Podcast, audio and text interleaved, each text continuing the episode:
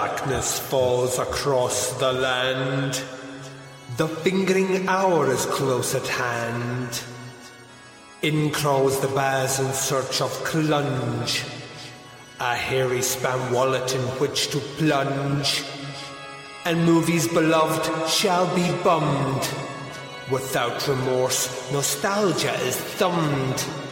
And listener thieves will have no luck. As the Bazik hails, get to fuck. The whiskey will flow on each review. As classic films are watched anew. Week one has a house, a gimp, and a gun. It's like the Bazzy's abode minus the bum fun.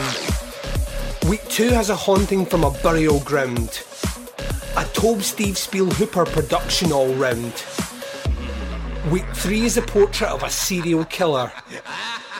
The Baz can't wait to consume this thriller. Week four is the King Tale of Salem's Lot. The Baz could be divorced for the Blu-ray he's bought. And to close out the series on Duncan's hysteria, while he listens to the Baz sodomise Suspiria. So strip off, bend over, and assume the position as the Baz christens your new October tradition. Remember, put down the jizz-proof polythene.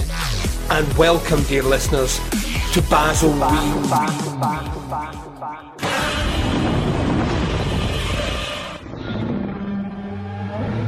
This podcast is not safe for work and will feature movie spoilers.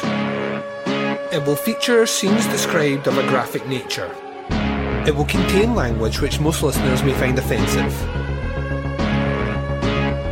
Welcome to the podcast Under the Stairs.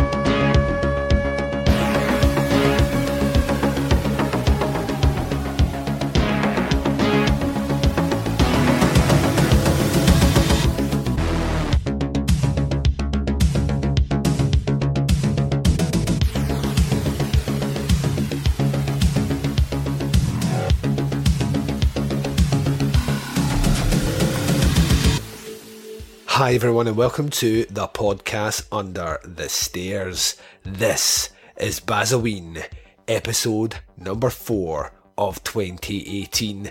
That's right, we are past the halfway mark. Oh, just breathe it in, breathe in the feeling, breathe in the feeling. We're almost touching Halloween in places that it does not want to be touched without consent. We are only one more episode away from finishing this fantastic series, a series which has seen Baz pick five movies and run the train on them. Thus far, some huge titles have come and gone in this epic series. Baz took on in week one The People Under the Stairs. In week two, he took on a little movie called Poltergeist. And in last week's episode, he looked straight in the eyes of Henry portrait of a serial killer. Swinging it into this week, the Baz is going to undertake a movie which needs no introduction, but I have to, because that's how podcasts work. Um, he's going to face off against a movie by a director who has in his credit maybe the best horror movie ever made, ever, ever, ever.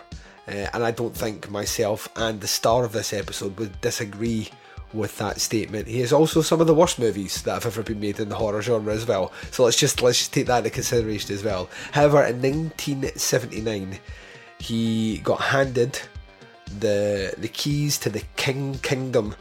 Um, and produced a little TV movie which was later released as a movie called Salem's Lot. To discuss that movie, he is the star of this series. He is my co host. He is, of course, my very dear friend. He is the man, the myth, and the legend, the Baz. Hola! My sexy, sexy little Bazoween Yowins. Yowins? whoop whoop! That's a bit from the film, man! Apparently it's main talk for youngins. Because the oh, Baz loves the youngins. Yeah, that's Not in that's a weird way. Yeah, that's an Not audio in a- clip we don't Yeah. want taken out of context. Let, let's take that out in the edit. Let's not. That eh. sounded terrible on retrospect. oh, dirty, dirty Than Miguel, you've done it again, sir. It's always doing it, Baz. Blame it on the booze. Don't blame it on the sunshine. Don't blame it on the good times. No, Uh, blame it on the dirty Spanish booze. The dirty Spanish booze. Uh, yeah, so we are in our fourth and uh, penultimate episode of the series, looking at Salem's Lot. Now, Baz, I uh, I need to ask you, what Yes. was it about Salem's Lot that made you pick this one for week four? Um, in general terms, much like all of the other ones, I felt it was one of the fairly iconic movies that I've just not covered. There, there is a handful of them um, that we've still just never got near in the Yeah. five years we've been doing the, the, the Baz v Horror stuff. Um, and Salem's Lot was a big one. It was one that I knew very little about other than the name and the fact that it was a Stephen King one. Yeah. And that lack of knowledge will bear fruit shortly when uh, I discuss my confusion over this film. But yeah, I, I just felt it was one I wanted ticked off the lists. Like I say, uh, I mean, we've done uh, The People Under the Stairs, we've done Poltergeist, you know, they're fairly big names. Henry, fair enough, that was a bit of a more of a left field kind of indie flick. Um, but one that I really, really wanted to see for various reasons based upon other films I'd seen. And of course, Suspiria is a big hitter in the genre as well. So it really just that is one of these films I want to have seen, and I now have. Yeah, th- this is, um, in a lot of respects, this movie here, uh, Salem's Lot, is what gives, I would say, comfortably, um, not knowing it as hardcore fact, but I would say this is what gives Spielberg the the idea of hiring Hooper to do Poltergeist. Because if you look at if you look at um, uh, Hooper's work prior to this, he obviously came out with Texas Chainsaw Massacre, which you know was a home run, but was considered a very nasty, nasty little movie when it came out. Um, and then he followed it up with I think it's Eaten Alive, which is once again a very, very nasty grindhouse little movie. Uh, the fact that Hooper got given Salem's Lot to do is quite surprising because it's it's certainly away from what he had shown before, but then shows different levels of filmmaking and technique and storytelling as well, which I think then leads into Spielberg saying, "Right, let's let's do Poltergeist together." Obviously, we've covered this already. Spielberg, um, as rumor has it, rumor has it, uh, rescinds that pretty quick um, and continues on, and then we see a weird cult fuel binge of a decade, which is the 80s, where, where he does everything from uh, Lifeforce, which has naked vampire aliens um, trying to destroy London, and uh, things like the Texas Chainsaw Massacre Part 2. Which has, um, which has our good buddy running around with two chainsaws screaming about "I am the Lord." Uh, so I mean, he, he went a bit off the rails, and at this point, I think this is probably, I would argue to a certain extent, this is his most kind of restrained and cohesive. Um, and it helps that you're working off, well, it helps and hinders that you're working off uh, a Stephen King work in that you have, you're not writing your own story, you're adapting someone else's story. Um, the hindrance is that it is a particularly long story, and we'll get into that when we discuss the movie. Uh, it's like they were scared to cut things out, Baz. it's like there was a fear of chopping stuff out the book. Um, I'm just going to say, sometimes less is more. Less is more, guys. Less Indeed. is more. Uh, but yeah, I tell the wife. I'm sure she loves that. As long as she can believes prob- it, Dalton, as long as she believes it. as long as she believes it. Uh, as you probably hear, I am choked with the cold. Um, this is what happens when you are, I'm trying to think by today's count, 16 days into the 31 of October challenge. You're live streaming, you're recording more podcasts than you've ever recorded, uh, and you're sleeping less than you've ever slept. Uh, eventually, all comes back. Which for, which for you is a terrifying statement to make. Yeah, yeah. That, well, yeah. I'd like. I'm, I'm currently operating at about an hour and a half a night. Um, Good this this God, month, and I don't know why it's so little. It's not as if all my time is being you know consumed by doing other things. It's just my brain will not fucking switch off um, at all. It's like constantly churning. Um, so yeah, so I, I have come down with a cold. However, I am thankful on these episodes that I do as little talking as possible, and the Baz runs with this show, which means that I can save and soothe my voice with this very fine whiskey that I have sullied with um, a little drop honey and some hot water. What do they call that in Scotland, Baz? A hot toddy, motherfucker. A hot toddy, I'll tell you, it, it tastes fucking delicious. If only all medicine was like this. Do you know I cannot go hot toddies? You can, why not? No, well, I've. It's been a long time since I've had one. In fairness, and the last time I had one was before I drank whiskey, Oh, and I just remember getting it with really quite hot water in it, and it was that way it hit my mouth, and just all the alcohol just evaporated into my mouth, and it, it was an awful experience. And I've never ever had one. I should maybe give one a try now that I actually like whiskey. Aye, aye, but don't don't use a don't use a, uh, like a really expensive one. Use a kind of non-disc. Use whatever one you would use to do your uh, whiskey macs. Yeah, we'll see. I quite often, if I'm feeling a bit cold, full of the cold myself, I'll go with a whiskey mac because the green ginger cleans the tubes out quite well as well. Yes. Yep. See, see, any excuse to get a little bit of whiskey in your life, Baz. Hells yeah. Hells yes. Now we have a very long movie to discuss. I would say it is the longest movie we have ever discussed on podcast under the stairs by quite a bit. I would say that it is two perfectly average length films. Before we Cunning, cunningly, cunningly disguised as one movie by a cruel prankster. before we, we take our first break though, there is a couple of things that have happened um, in, in the world of horror that I, I want to get your take on. Now, one of them is that we are going to attempt to plan. and I say attempt to plan because I know what things are like with both both of us. We try and do these things and they inevitably fall through. But we are going to both attempt to get out together with the big sex bomb Dave to check out the new Halloween movie at some point over the next week or two. Um, Yeah, are you the- excited the for mon- that? I am. The money grabbing whores at Cineworld emailed me today, in fact, to tell me that it was out and that Halloween was coming early. Um, and yeah, I, I am. I'm really desperate to get to see it at the cinema. Never seen any of the Halloween films at the cinema, obviously. Um, so this would be a big first. I was quite jealous. I saw you were there the other night watching the original. Is that right? Yeah, it was it was half empty the cinema as well. That's just, just a crying shame, sir. A It was, crying um, shame. It was um it had a 15 minute documentary at the start where John Carpenter was just talking about his experiences making the movie and then the movie itself which I like I loved um and I was supposed to go with the wife and the wife wasn't feeling well so she kind of cancelled last minute so I sat on my Todd Baz in the cinema with a large popcorn, which I never. But you know what I'm like. It's always coffee when I go to the cinema. But I bought myself a large popcorn, uh, which I struggled to finish. A large uh, carbonated soda, which I struggled to finish.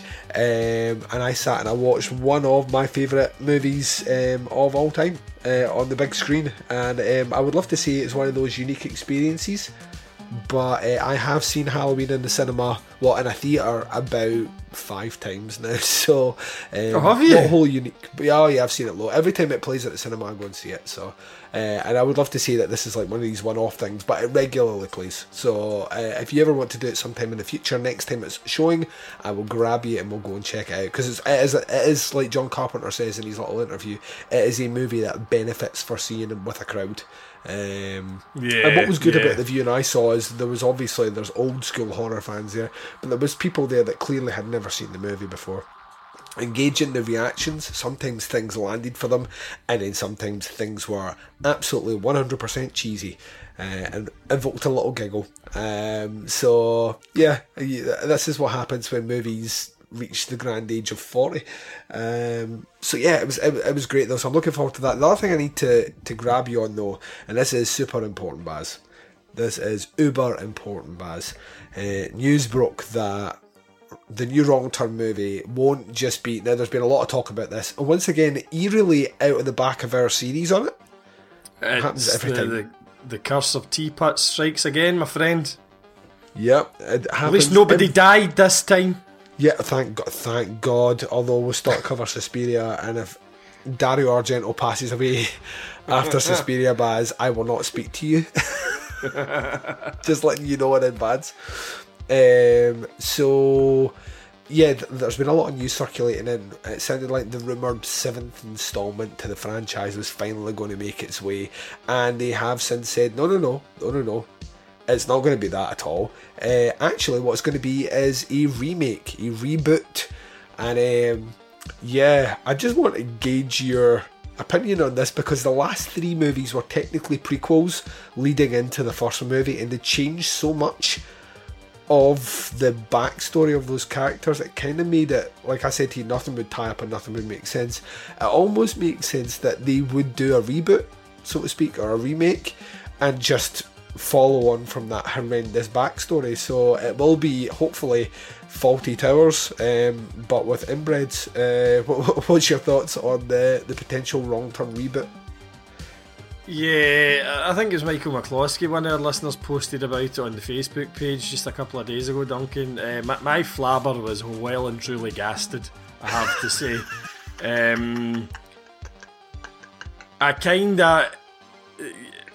They've just clearly run out of any any idea, regardless of how ludicrous it is to take it forward, and they've just started it again, kind of thing. But annoyingly, well, the original ones were the only good ones. Yeah.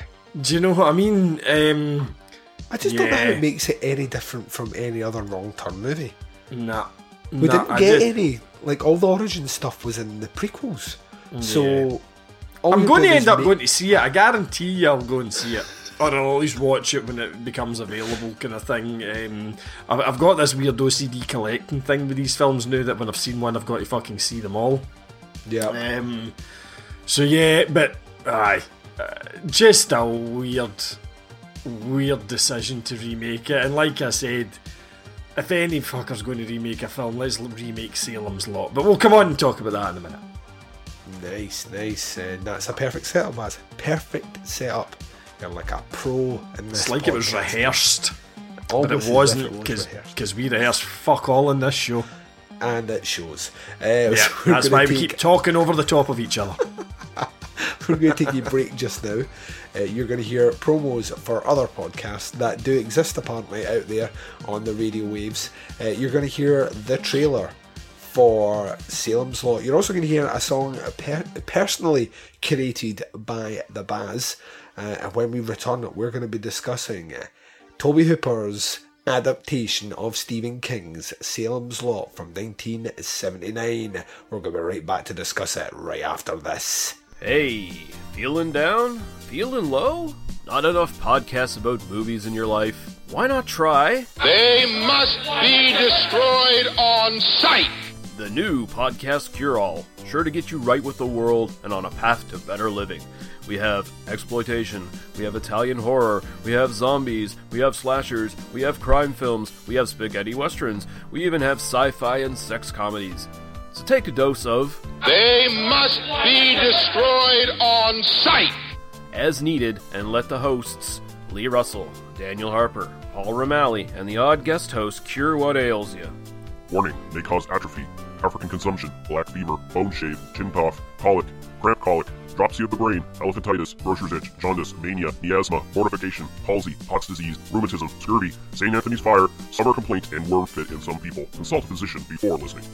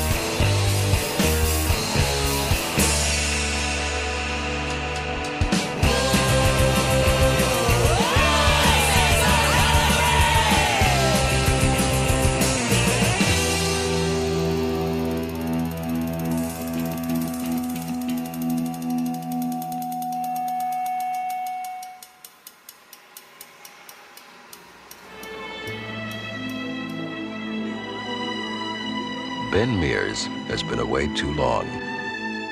And now at last, he's come home. The men fought at Valley Forge. Daddy, come back safe. Home to the childhood memories, to the old familiar faces,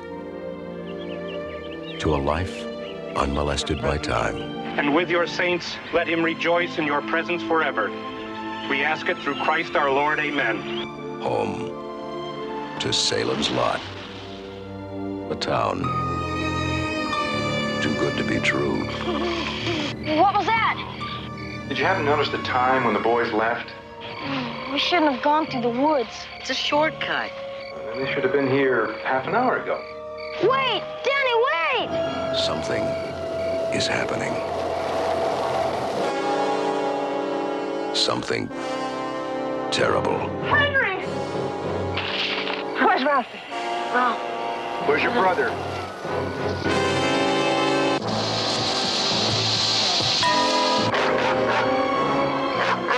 First the kid disappears, then this. You're not leaving Salem's Lot, are you?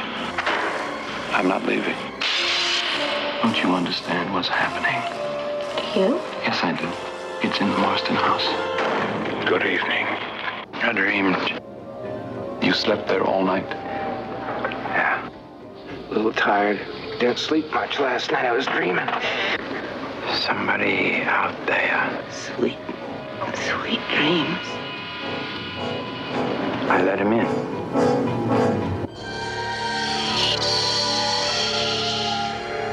Oh, it's only all just happened since. Since I came here. It wasn't a dream.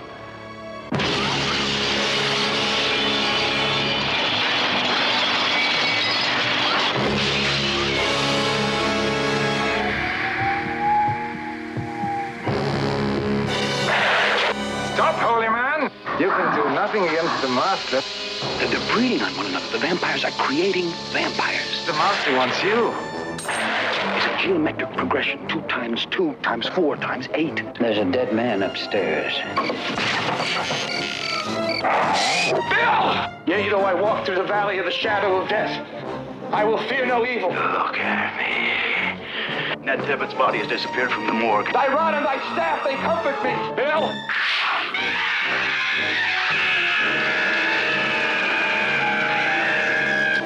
And Susan's in there. Run! No! Look at him!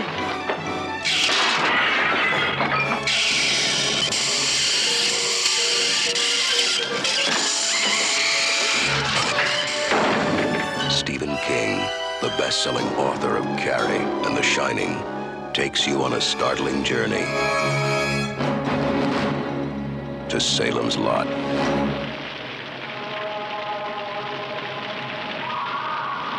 And welcome back. So, you've just heard the trailer for movie number four of 2018's Bazoween. This is Salem's Lot from 1979. This is a TV movie which has went through several different incarnations. I dare say we're going to touch on that, but depending on when you saw this movie for the first time, you either saw a two part, both parts being two hours, so I've essentially a four hour uh, adaptation of this, or you saw a, I'm going to use the word condensed loosely, you saw about a three hour adaptation of this, or if you were in the UK like I was the first time that I saw Salem's Lot, you saw about a two hour adaptation of this. So the one that we are going to review, uh, Baz will give us details on anyway, but it's the one in the middle. Um, this is directed by Tobe Hooper. Uh, it's based on the Stephen King novel of the same name, and the screenplay was adapted by Paul Monash. The cast for this movie, uh, you have David Soul, the Soul Train. Um, He's James- soul man. Just let your soul glow. um, James Mason is in this one, and I will try and refrain from doing James Mason impressions all the way through this. I, I, I can't wait. Uh, Lance Kerwin, Bonnie Bedelia, Louis Ayres, Julie Cobb, uh, George. Dzundza. Yeah. Uh, Elisha Cook Jr., Ed Fland Ed Flanders? Oh, right, that's Ed Flanders, not Ned Flanders. Ed Flanders, not Ned Flanders. Uh, Jeffrey Lewis, uh, who's a mainstay of uh, more recently Rob Zombie movies, but a great actor in his own right. Every Which Way But Loose. Don't know if you ever saw that one. With uh, Yeah, the Burt Lancaster one no Clint Eastwood. with the monkey. Yeah, Clyde. Yeah. Right turn, Clyde. Yeah. Uh, Jeffrey Lewis is his buddy in that in those in those movies. Um, and yeah, there's other folks here. Let's not let's not spend too much time. We're, ma- we're mentioning the main characters anyway. The synopsis for this one is surprisingly short for a movie that's three hours long. Uh, it says a novelist and young horror fan. I'm going to use young loosely here. Uh, this guy's not young, um, although it was a different decade youth was different then. Um, a young, a, a, novelist and young horror fan. Oh no, that's right. Even though he still looks, the kid in this movie looks like he's about twenty five or twenty six. Like he's had a job down the mines.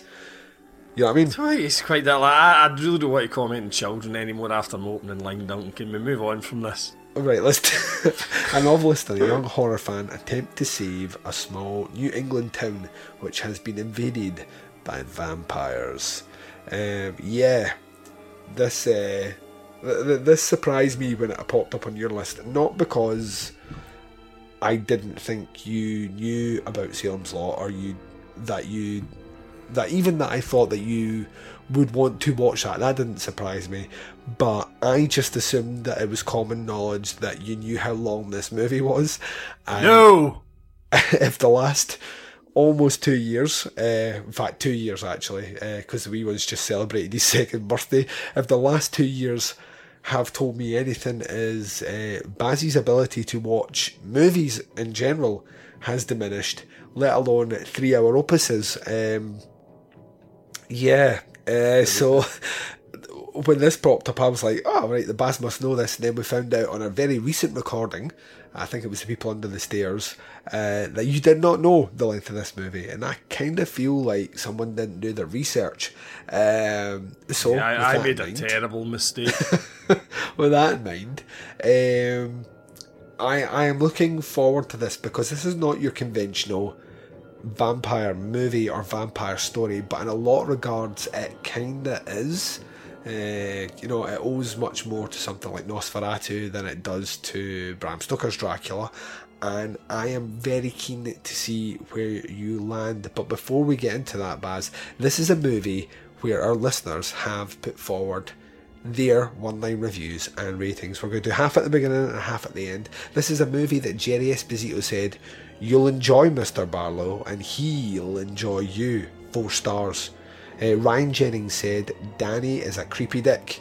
Took me years to look out of that window at night. Three stars. Scott McKenzie of Scott and Liam fame says, Boring as fuck. Two stars. Uh, Ralph Pickler says about one of the few films that can generate and sustain a fear and dread of a vampire beyond your childhood years. Five stars. In other words, even for adults and seasoned horror fans, this movie makes vampires fucking frightening at any stage of life. Adam Claver says, uh, Baldy Vampire versus Starsky in the scariest TV movie ever seen. 5 out of 5. Bill Ransdell says James Mason and Barlow were obviously lovers. 4 out of 5. Um, and our buddy Will Mac- McCurchy, I mispronounced that. How can I mispronounce a Scottish name? Fucking for shame on me, I'm going to blame the cold and the whiskey. Um, says, uh, starring the kid from Poltergeist in a film that made me fall in love with horror as a child. Five out of five. Oh, now I told you a story just before we started, um, and we're talking about the the enduring legacy of how scary this movie was when it came out, and it literally did terrify the piss out of people when it, appeared on TV because families just sat and watched this, and that's not a good idea. Um, my four and a half year old um, was on her iPad beside me when I was watching this today, and she started to pay a bit more attention to the TV. And Barlow made an appearance, and like I was telling you earlier on, she shot across the couch like a fucking like a meerkat looking for its burrow being chased by a lion um, and burrowed her head into the side of of uh, my arm and um, basically would not settle down until I switched the movie off. Barlow terrified the fuck out of her. And this is a kid that has grown up in a household where she will regularly see movies with Jason Voorhees and uh, you know Freddy Krueger, Michael Myers, and doesn't bat an eyelid at any of them. So there is something about the look of that vampire, something about his eyes, Baz. There's something in the eyes. Um, now that we know what my kid thought, now that we know what our listeners thought, uh, it's time to find out what you thought. Baz, the floor is yours. Let us know what you made of Salem's Lot. Oh, here we go, folks. Sit down and put your feet up. This one's going to be a long one. Um, yeah, I had no goddamn idea this film was anywhere near as long as this, and I think my first inkling was at the end of our Poltergeist um, episode, just two episodes in Bazoween ago, um, where I complained right at the very end about the fucking length of that film, man. I can't even watch these films at this length. and you're like that. Can't wait till you watch Salem's Lot then. Why? Because that's a really long movie. And even that was a lie, McLeish. This is two films. Of the version I have is two films. Now, I've got a disclaimer here. I mentioned previously that I was going to be watching all of the Bazoween movies on Blu-ray. I have not got Salem's Lot on Blu-ray. I purchased it on DVD. To get Salem's Lot on Blu-ray in this country is actually quite difficult. The the Blu-ray that appears on the UK Amazon um, is an American import, and I nearly bought it thinking it might be region free, but I'm 99% sure it isn't, so I didn't. The only Blu-ray appears to be a Steelbook edition that came out a couple of years back, which I believe you have, Duncan. Yep. Which now retails at about 30 quid new. Um, and it's Yep. not any cheaper second hand, to be honest. You're maybe looking at sort of 25 quid second hand or something like that. Um, so, not having the spare cash at the moment, I just went bought myself a little. You pick the DVD up for about a fiver. Nice. So I picked that up. Having seen the film, I think I'm quite glad. I know you've said to me earlier on there that the Blu-ray doesn't offer much more in terms of picture quality, so I'm kind of glad I saved the cash. But yeah, the the DVD does come with two discs. I rather naively assumed that the second disc would be full of all of the usual crap that they pile onto these things. You know, what the various Blue Peter presenters think of Salem's Lot. Here's a fucking 45 minute documentary on it. Um, no, no, it turns out that's the second of the two films. I didn't realise it was made for TV. Yeah. Like I say, I knew this was a Stephen King one, and it's one of the ones that I hear, you know, talk about Stephen King. Oh, Salem's Lot was one of his big movies. So I assumed it was a fucking movie like all of the others. Didn't realise it was this made for TV thing.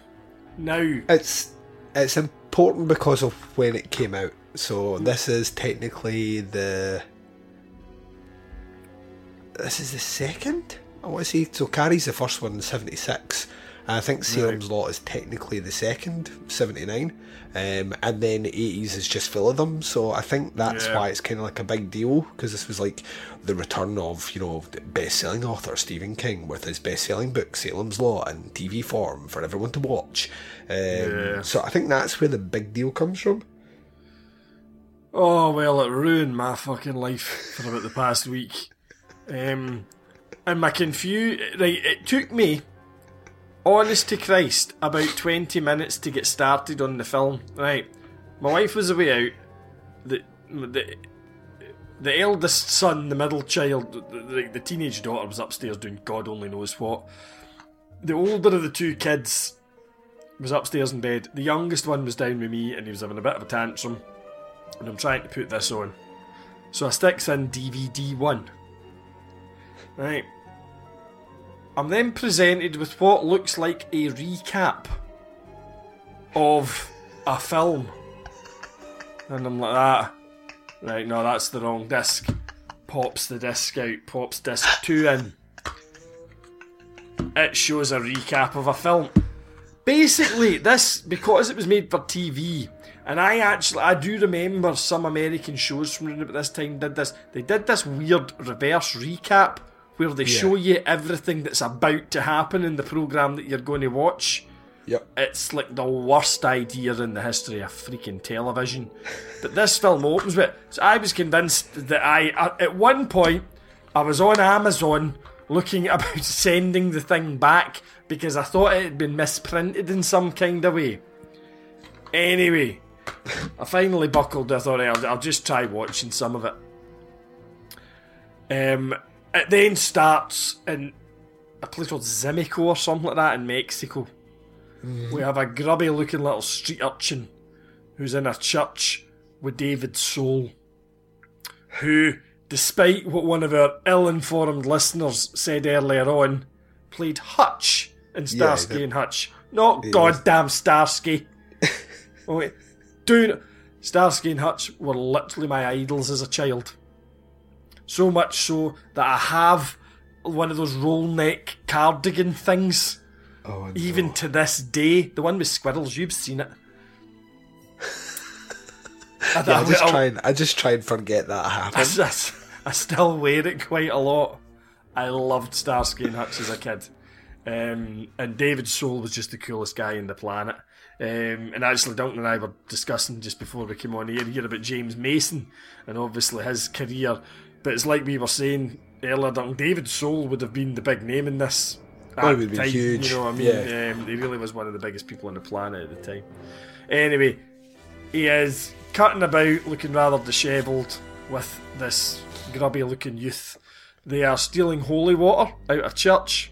It's not good. Uh, no, the bottle lights up like it's full of angel spunk or something like that. and then the soul man's like, ah, they've found us again. And then we're into the opening credits. So roundabout now, having gone on to like IMDb and looked at the plot summary to see opens in Mexico. Right, I'm on the right track. I think I've got Yeah. the right disc in. Right, so fucking stressful, Duncan. So stressful. You know, you can just you can just drop me a text message anytime you want, just for clarification on something. I couldn't take the ridicule. Could not take the ridicule. Um, we get some opening credits. We're now two years previous to the scene in Mexico. Soulman pulls up in his little kid on jeep thing, stares at an old house like he's got a problem with it. A dapper old Masonic looking gentleman comes out, looks about, and then gets into a fucking massive car. Right. Oh yeah. I cannot emphasize just how wide this car is, right? And how black it is. It looks like they've taken Luke Skywalker's land speeder and converted it into a hearse. Right? Imagine that. That's what this old guy's driving about in. Dollar bills, y'all, Baz. Dollar bills, y'all. Pass car. Hutch heads into the town of Salem's Lot. He drives past the kid who we recognise as being like the kid from earlier on, like the grubby little street urchin that we saw earlier, kind of thing. Yeah, Aladdin. He's hanging out on a street corner. Weirdly, this kid does not come into it till a lot later. But anyway, um, there's a lot of time to fill anyway, so it doesn't really fucking matter when he comes into it. This old dude uh, is setting up an antique shop. It's a weird premise for a horror movie, but okay. Um, he's watching the bold Hutch. He goes into an estate agent who is run by none other than Robert from Everybody Loves Raymond's father-in-law. That's right. Uh, and I'm sure the guy's been a lot more than that, but that's the only thing I can think of. so Millions it's run by him, run by him, and this very randy-looking ginger woman. So randy. So randy. Um, she, she's a big favourite of mine in this, I've got to say. Anyway, they hook him up with a room in a boarding house, and I've just written here, I'm pretty sure the ginge is fucking her boss. And uh, I was bang on the nose with that one, my friend.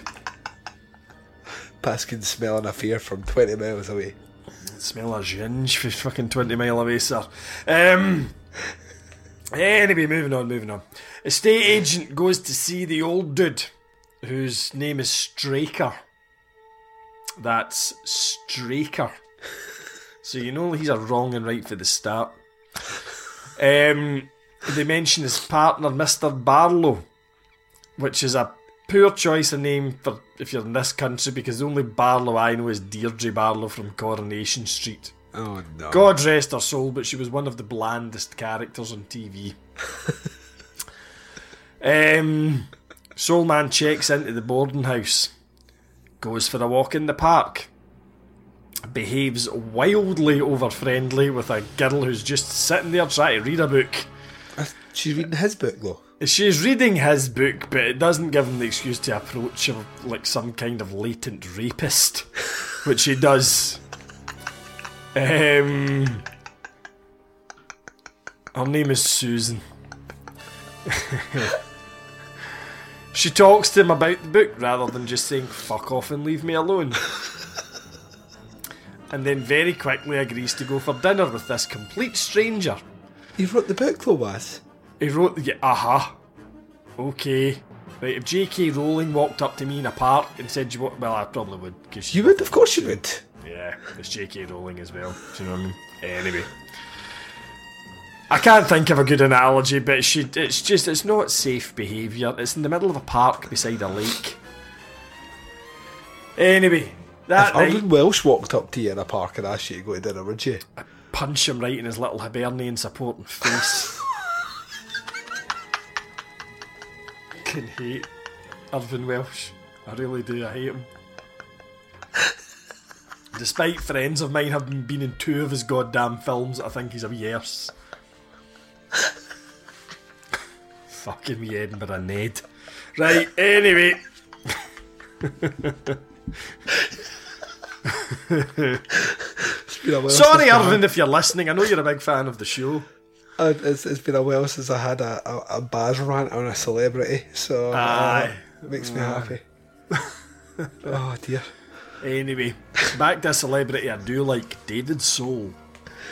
It's night time, he's gone back up to this house. He needs to move by it, he needs to get on with his life and forget about staring at this hood, this house. Weirdly though, he runs into Straker, right? Who lives in the house, as we've already determined.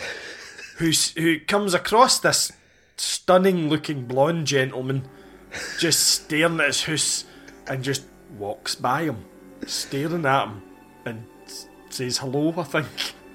It's He's a fucking. It's a weird, weird scene. It gets weirder, however, because Straker walks up to his house, right, gets to the door, opens the door, and then looks about for fucking ages before he goes in. And I've now decided I am going to do that every time I come home.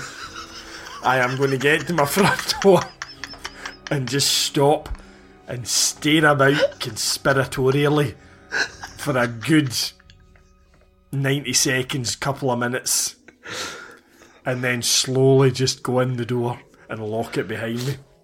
Do you think if they chopped out, if they made editing choices to chop out a lot of uh, James Mason walking and looking suspicious from this movie, the movie would come out at about an hour and 15 minutes? Uh, possibly if they also took out scenes of him driving, shrugging to himself. There's a lot of that, a lot of driving away, looking over his shoulder, and then shrugging nonchalantly like he's just got away with something. What are you doing, James Mason? You literally just came out your house and got in your car, and you, you live at the end of the road and drove away. yeah. We'll, we'll get on to the editing in this fucking movie, don't you worry, sir. Anyway, um, estate agent, estate agent. Fa- oh, what can I call him? I can't, I can't just call him estate agent. But I did see his real name earlier on there. Hold on, where was I? I was on IMDb. His real name is Fred Willard. We'll call him estate agent Willard. There we go. Estate agent Willard and Randy Ginge are making plans to bone. Yep. Right. There's an old Jake bag called Weasel watching them. Right. We find out shortly that this decrepit tramp called Weasel was in fact married to the boarding house lady at one time who called him Weasel. Why would you Yep. marry somebody called Weasel? I don't know, Baz. Do you know what I mean? America, it's weird. Uh-huh. It's like finding out, like, you're going out with a guy, what's your nickname, mate? Kiddie Fiddler. you wouldn't go out with him anymore, would you? You'd be like, ah, right, okay. That's a fucking hard pass from me. Do you know what I mean? How you doing, mate? What's your name? Weasel. Right. You do not sound trustworthy. I know it's a fucking assumption I'm making of you, but you sound like a wrongin'. I'm not. no, I'm not marrying you. You sound like you're going to end up a Jake bag.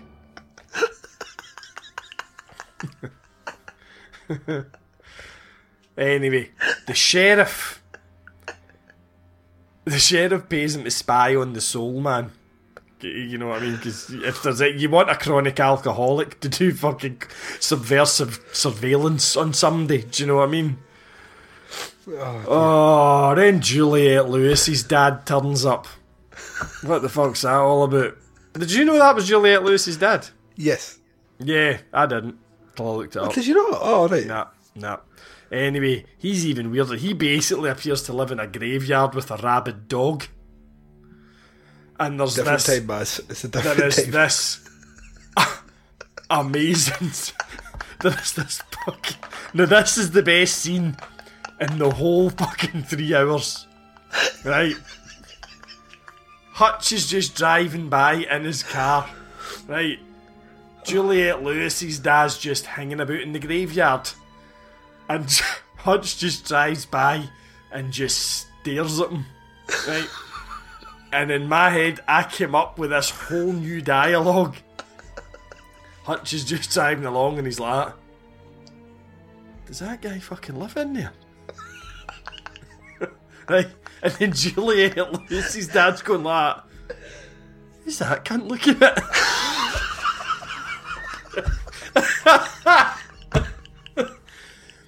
and they both do it in like broad Glaswegian accents. That cunt lives in a graveyard. What's wrong with that fucking dog? Juliette Lewis's dad's like, if he doesn't stop fucking looking at me, I'm setting this dog in the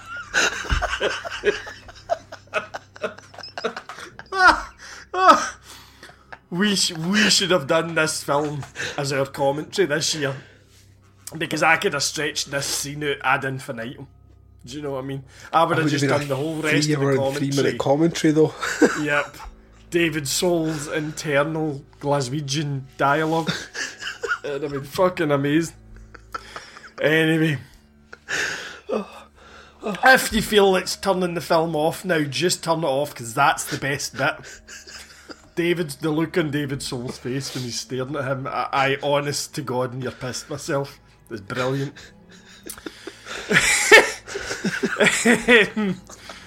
oh God.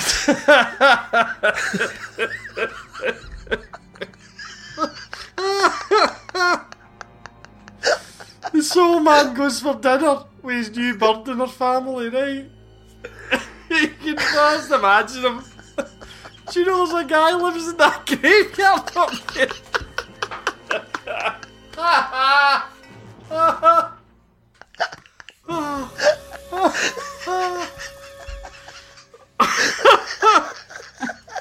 His dog's fucking mental.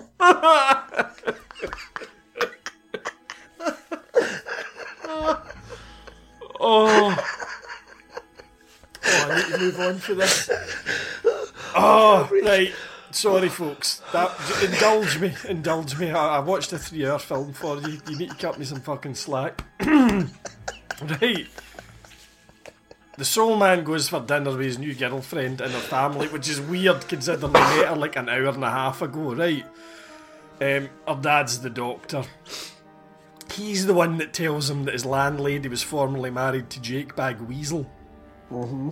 Um, and then, then in a ironic juxtaposition, we see Weasel ransacking his room and reading what he's been writing on his little typewriter.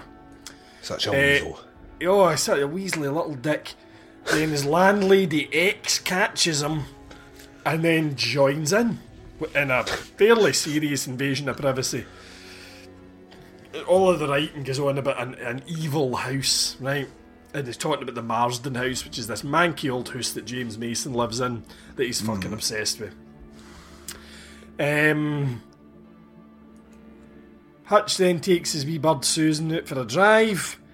He's like, oh, wait, what do you want to do? Where do you want to go? She wants to go up to the lake. One can only assume for some fairly heavy petting and moderate fingering. um, I've then written, right? I've, I've then written, there's a weird scene where Straker drives like a prick for no reason. Excuse me. Which is uh, which is one of these scenes that we mentioned earlier on, but he, he's glancing over his shoulder and then looks all fucking smug for a couple of minutes, and it leads to nothing. There's nothing before he gets in the car. There's nothing. You don't see where he goes in the car. It's just a little fucking thirty seconds of him driving like an arse. Um, he gets to his little uh, estate agent shop and he calls the. No, he gets to his wee antique shop and he calls the estate agent Willard to come and see him, and gives him a load of instructions about picking something up from the docks. Um, he says it's a sideboard, and you know you need to buy padlocks and um, leave the keys for them all in the fucking cellar when they drop the item off and all this kind of stuff. I'm like, mate, I'm not your, I mean, I'm an estate agent. Do you know what I mean? You appear to have me mistaken for a fucking removal firm. I let, let out houses. Do you know It's a I mean? weird relationship because, like, the insinuation from the conversation is here is that Willard's been doing lots of little various bits and bobs for him, Yeah. all under the guise of meeting this Mr. Barlow. Yes. Um, Who he asks about at this point. he- yeah, he's asked, yeah, like, the- and the the kind of the cult of personality about a character that we know nothing about except his name is also on the house and also on the business, but he seems like fairly obsessed that you know he's going to go to these lengths to get a removal truck down to the docks to pick up this sideboard which may be cursed because we have to put it under like 17 layers of chains Yeah. um, and All in the only at vain night and all hope. this pish All in the vain hope that he'll get to meet Mr. Barlow, yeah who, who is clearly Straker's elderly homosexual lover. which is what Bo Ransdell hypothesised and he's fucking bang on the money. um, the little kid from the start of the movie then makes his appearance. He's called Mark and looks remarkably like I did in 1979, although granted a bit older. Um, he does have the same bowl haircut. I'm assuming his mother cut his hair as well. or my mother cut his hair, one of the two. Um, he's rehearsing a school play, which apparently he has written, um, about the founding of the town, uh, like from the Revolutionary War period kind of thing. And we find out it was originally called Jerusalem's Lot, and that was shortened over the years to Salem's Lot. And I would like to think that in the book there is a cool reason for that. There will we be. are not privy to it in the fucking film, however. yeah Uh, It's one of the few King novels I've never read actually. Um, I've got the audiobook, I've just not done it yet, but it's one of the few that I've never I've never fully went through. When we were doing our top ten of Stephen King, uh, the guests I had on to review that had said it's a great book, so um, I, I will get around to it at some point. But yeah, it, it's Stephen King. If, if like a fucking fly lands on a glass, we get like seven pages of the backstory of how the fly ended up on that glass. So Oh yeah, yeah, and it's all in this fucking movie. Um, excuse me, I appear to have damaged my chest quite badly laughing earlier on there. Um, laughing at your own joke. Hut- yeah, I know. I, I think I'm funny. Um, Hutch turns up at the school, and with this being pre-Columbine, just wanders in. Oh fuck. Um, basically to talk to his old teacher, a Mr. Burke, uh, who remembers him from being at school and says, "Oh, I've read all your books and all this kind of bollocks." Um, we cut away. Right, Randy Ginge is a husband who's a truck driver. he turns up to talk to Graveyard Johnny, right? Who's Juliette Lewis's dad. Yeah, lives in Um, the graveyard. Lives in the graveyard, that's why he's called Graveyard Johnny. Asks him if he'll do a job for some cash, and it's basically to go and pick up Straker's fucking sideboard thing. He can't do it because he's got other plans, which we find out about shortly. Eh. Hutch's new bird Susan has a fucking mental ex that we find about called Ned Tebbets. He turns up at the school, he's kind of stalking her. This does not put off David's soul, because nothing does. um, Ra- Randy Ginger's husband is suspicious that she's getting the D off of the estate agent. She is. Um, and basically, it turns out the entire town knows it, and she's called Boom Boom Bonnie. Uh, now, if you're going to marry somebody called Boom Boom Bonnie, you bring it upon yourself, as far as I'm concerned. Like if you have a relationship with someone called Weasel. Yes, exactly, Duncan. exactly. These ladies in this film do themselves no favours at all. Sometimes nicknames are true, Baz. Um, Graveyard Johnny and Crazy Ned Tebbets go and collect the truck from Cully, who is Ginger's husband. They head for the docks in Portland. Cully gets loaded, heads over to the house, basically to watch his wife cuckold him. Fuck. Um, these other two hapless pricks pick up this crate and complain that it's too cold.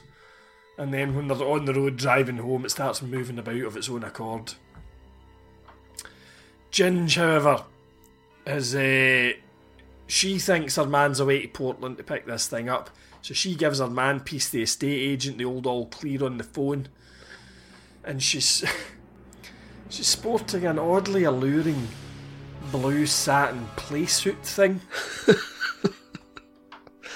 Which I'm not going to lie, Duncan has, has given the Baz a, a new fetish in his arsenal. Oh dear God.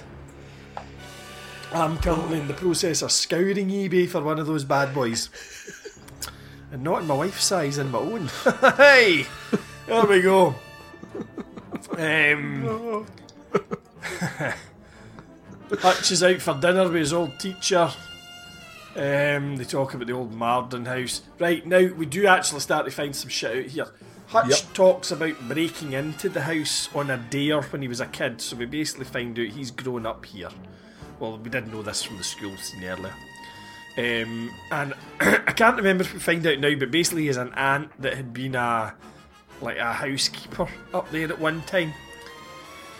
Um, he had broken into it on a dare um, and talks about seeing ghosts. And this Hu- Hubie Marsten, I'm assuming it's short for Hubert or something like that, who must have been one of the previous owners, and he talks about seeing him hanging from a rope. Uh, and then opening his eyes and looking at him, and this is obviously where his whole obsession thing has come from. And he talks about the house being inherently evil. David Soul keeps banging on about this through the whole thing, like the house attracts evil because it's evil or some fucking pish. Pretty sure it's just full of vampires, mate. Um, Not yet, it isn't. w- uh, wait, aye, but oh, all right, okay. If you're going to be fucking pernickety about it, um, they they then recount kind of stories of various previous owners dying mysteriously and kind of violent ends and kids disappearing, um, and then they're talking about how it's weird that nobody's ever seen this Barlow. Um, cuts to Mark's house. This is the teenager guy. Um, there's these two kids there, the Glick brothers. Um, they're practicing for this fucking play. They head home, take a shortcut through the woods. Uh, the the younger of the two loses track of his big brother, and then this dark figure looms up in front of him, which is the first kind of jump scare, if you like, in this movie. Um, I'd imagine in the late seventies, people shat themselves. Um, I did get a little bit of a kind of bump, but you knew something was coming, obviously. Um, it- this film is quite interesting. To, it, it's not a film I found scary in the slightest, but I'm sure it was at the time, and it kind of just shows you how things have changed over the years, and also how fucking desensitized I've come become. Yeah, things, there's you know there's I mean? there's one particular scene that we're going to get to very soon, which involves a, a kid, um, which Yeah. is regularly cited as one of the scariest moments in cinema history because it's the one that terrified fucking everyone. Yeah, yeah. Um, yes, we get that sort of little jump scare. Um, while all this is happening, the two hapless buffoons deliver the crate to the house. Uh, crazy Ned, he wants to pry it open, um, but then they hear something, they shit themselves and they run off. They forget to lock the place up, so they just throw the padlocks into the basement and leave. Straker comes home, he finds the crate all smashed open, um, and he's got the wee kid for the woods wrapped up in plastic, um, and he carries him into the basement and leaves him there. So he was clearly the person that fucking grabbed him up. Uh, the Glick brothers' parents are phoning about trying to find out where they are. Uh, the older one then staggers into the garden and collapses. Um, back to Ginger's house, so this is the good stuff. Uh, estate agent fucking Joe turns up. Um, she pulls him into the house, clearly just choking to get fucking fingered.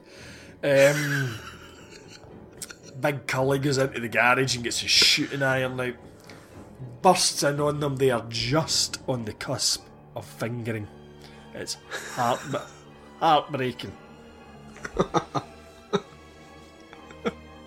I really needed to know if the fucking drapes matched the fucking curtains, do you know what I mean? Or the curtains matched the fucking carpet or whatever they call it. Alas, I was never to find out. Um, however, she turns out to be a bit of a fucking boot because she's basically that. He tried to rape me. That's just not true at all, hen. Do you know what I mean? Um, and I've just written here, what a boot. uh, Cully then kind of torments the state agent guy with a gun. Ends up pulling the trigger. Turns out it was empty all along. Oh, well, we're, we're skipping over. We're skipping over red silk underwear, Baz. With good reason. All right. I'm not talking about another man's pants, Duncan. if you want to focus, we can focus on the blue satin play suit. But we are skipping over the red man panties. Okay? Alright, a But you got them in Boston. This is a kids' show. You've been to Boston. I have been to Boston. I did not Did come you buy back a pair? like that one. Did they have the Red Sox on them? Is that what it is? did I get that sport reference right? Please tell me I got that You, right. you did. You actually did. You Yay. did, but it's, it's not red socks he's wearing, it's red pants. Anyway, I've Just want lost to know if the socks match the pants, Baz. Oh, actually, I do mention them. See, you jumped the goddamn gun. Oh no. What I was about to say was the scene where he torments him with the gun is actually quite well done. Um, there, there is a, a kind of harrowing element to it. He really does torment the shit out of the guy. And then I've written here he runs out the house in his boxers. So there you Yeah. go. They do put in an appearance in my notes. However, as he runs out in his satin red strides, this clawed hand thing appears in front of him and it, it does that 70s freeze frame thing. And then Cully goes in and slaps his fucking wife about something terrible. Uh, which makes me think he probably doesn't believe the rape claim at that point, because if he does, that is quite harsh, Cully. Do you know what I mean? Yeah. Uh, our man Hutch, however, is back up the lakeside fingering his girlfriend again. Oh Jesus. Um, so much fingering going on. Exactly, it's wild. And then estate agent Larry turns up in his car, naked and unresponsive, basically. Um, Danny Glick, right? So this is the older Glick brother, the one that's come home. His vampiric wee brother then fucking floats up to the window. Yeah, this, this is the bit scene. that you're talking about right now. To be quite Yeah. frank, Duncan, I thought he looked like an anemic extra from Peter Pan. right.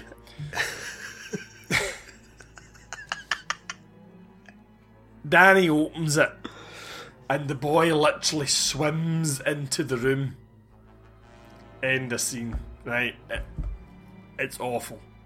I'm sorry. Oh, I, I disagree. I don't think it's awful at all. if I you think were it's it, scared by this, you should be in the jail. The I- jail I- for big fearties. Without this scene, you don't get a, a very similar scene in the Lost Boys. So uh, this is pioneering of the time. There was nothing like this before. So I'm um, sure there wasn't, but did they really have to dress him like the littlest vampire? Well, are we going to talk? Are we, are we going to pick at the fashion in this movie, Baz? I'm alright, fair play, I'm going to give you that. Um, not. I think it's. I think it's the fact that it's. It's. To be honest, this may be the best shot sequence of the movie. I think in terms of the, the, the setup, the the camera angles, the it is. The, It, it was alright until the swimming motion when he came in the thing. Just float in, me man. Do you know what I mean? just, just a- floating, just floating. Just, uh, just you don't need to swim. What's that all about? it's the- you're, you're a demonic son of the night. Yeah, but You're he's just a kid though. Fucking like, good Hugh. It's like the remnants of still being a kid somewhere in there. It's that kind of, you know what I mean? And then the it's the maniacal look on his face, that kind of weird smile with the glowing eyes, and Is that not just because his wee plastic dentures are too big for his mouth?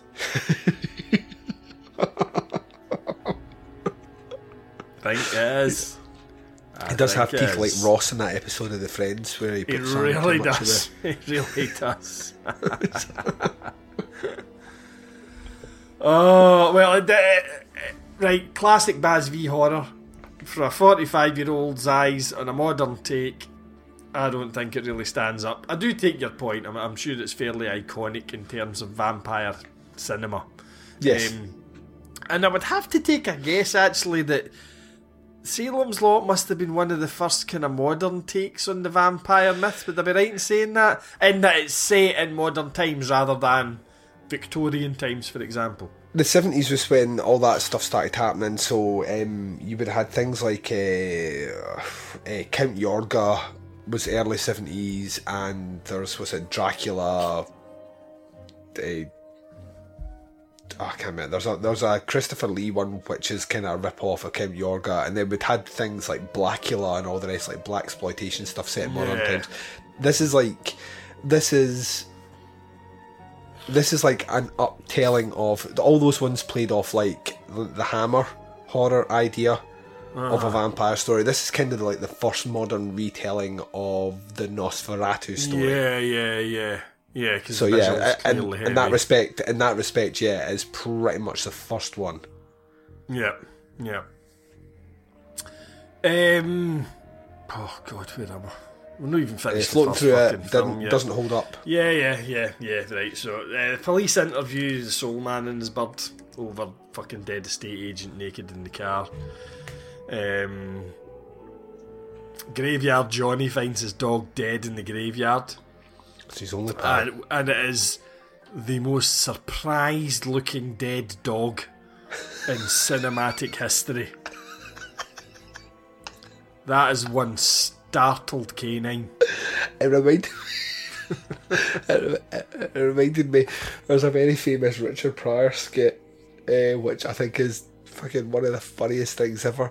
When he's talking, he's talking about um, like I, I, it's either German shepherds or, or Rottweilers.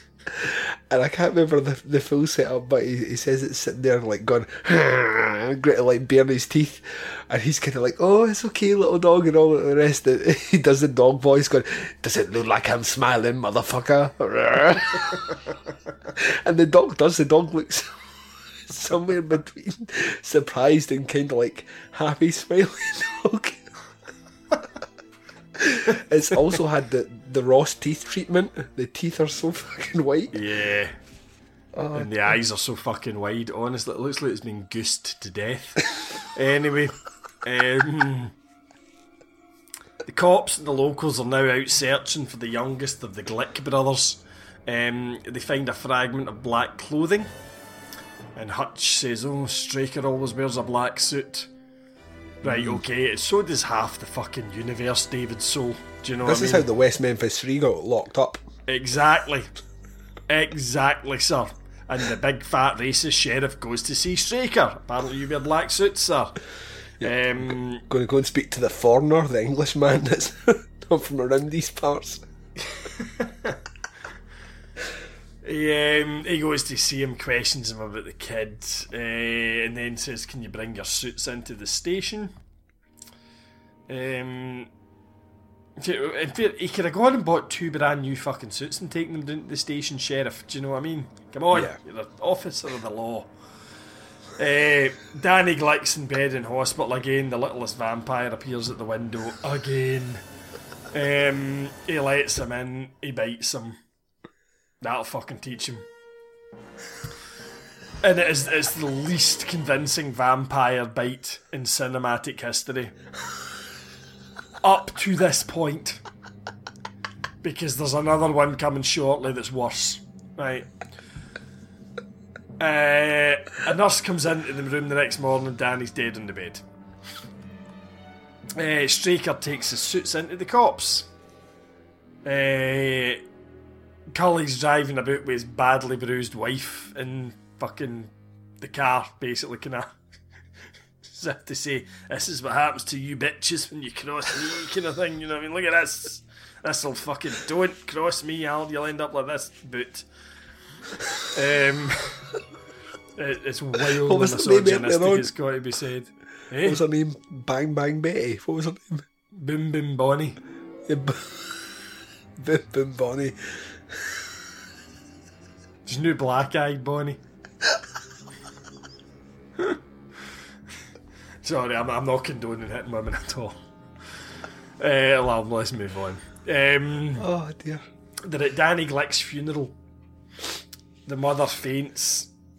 The sun goes behind a cloud. It's all very ominous. Every cunt fucks off. Apart from the Graveyard Johnny. He, He turns up. Yeah, he lives there. He turns up to fill in the grave. the wind picks up a bit, which apparently is hugely relevant. Uh, it makes him want to jump down into the grave and open the lid on the coffin. Wee Danny then sits bolt upright and bites him. It's not even in slow motion, it's just very slowly. it's even less convincing fashion than his wee brother bit him earlier on. It's hereditary. Do you know what I mean? It's like. I, I know it's the 70s, right? I know, I know this is maybe kind of cutting edge cinema, but really, don't you think if you were moving at that fucking rate of knots towards somebody's neck, they might just step to the side out the way? Slowly. Do you know what I mean? It's, it's an old fashioned thing, and, and vampire movies up to this point, when a vampire went to like sink its teeth in, it was always done slow and dramatic for Yeah. emphasis. I, so I did, it's a I did kind of that. wonder. I did kind of wonder because it's not just in the bite scenes. There are a few scenes with the vampires, and I wondered if it was kind of hinting at the idea of glamoring. It is, you yeah. know, like the, the, the vampires can kind of hypnotise their victims, if you like, which would possibly explain it. It still looks like shit. Um, and that, thank God, is the end of this part of this fucking. I, I, I am struggling to get the words out. Mammoth cinematic event. Fuck me. Right. So. Can I just Oh. say, like, my favourite thing ever is my favourite thing that's ever happened in the history of record me is this guy living in the cemetery. It's so fucking weird. It's so weird, but it's the bit when David Soul just drives by looking at him going like, What the fuck are you doing in there? this is so good. So good. Now, if, you, if you're doing any teaser memes, that's the ones that were popping out this week, sir. Oh, so good. Um, what's that cunt looking at? Uh, right, so I then have to go and get the second DVD disc out because the second part of this film's on a completely different disc. Yeah, that's not That cool. sound you heard there was me throwing my DVD across the room. It kicks off with a recap of part one, which does make a lot more sense than the one at the start of part one, which recaps what you're about to see in part one. You get the opening credits, right? Then uh, the soul man's on the phone to his bird. I think she's in Boston or something like that. His landlady tells him that Crazy Ned's been hanging about earlier looking to give him a bit of a shoeing. Um, the cops, the cops have been on to the FBI to find out about Straker, Barlow, and the Soul Man. Um, none of this tells us anything we didn't already know. Um, and they can't figure out why the Soul Man's so interested in the house. There are so many, so many scenes in this film that just lead nowhere. But yeah, but this is uh, this to me is like see every time someone says something against the like Kubrick's The Shining. Yeah. Yeah, and you know it doesn't follow the book, and it changes so much stuff from the book and all the rest. For good reason, the King books are fucking huge, and you can't put everything in because it works great in a book, but it doesn't work great in a film. And I think there's once again, I've not read the Salem's Lot book, but I imagine that a lot of this stuff does go somewhere in the book, but it's put in here to. And plus, you've got to remember this is the version that we're watching here is minus an hour of the original TV movie. So See, I, I did wonder this. Now, I, I did pick up on it myself. Obviously, it's based in a film, and I, and I kind of thought a lot of it probably is. But like, for instance, the the subplot with Boom Boom Bonnie in that is dead now in, in the water. It doesn't appear in the Yeah. second half of the film. yeah, Um, apart from possibly the the wee estate agent guy puts in an appearance later on, kind of thing towards the end. But that Yeah. actual kind of subplot, and it it just feels like it's been handled quite clumsily in this. Yeah, Yeah. you're right. I'm I'm sure it was tied up better in the book. But it's like they included, it's like you say, they included some of it and maybe just not all of it, and you're left kind of going, what the fuck type thing. yeah, they've Do you included know I mean? the bit which makes it a horror movie. You know, the setup to him being bit by the vampire, but at that point, they've not included anything after it to tie it up because none of that will be relevant to the stuff with the vampire.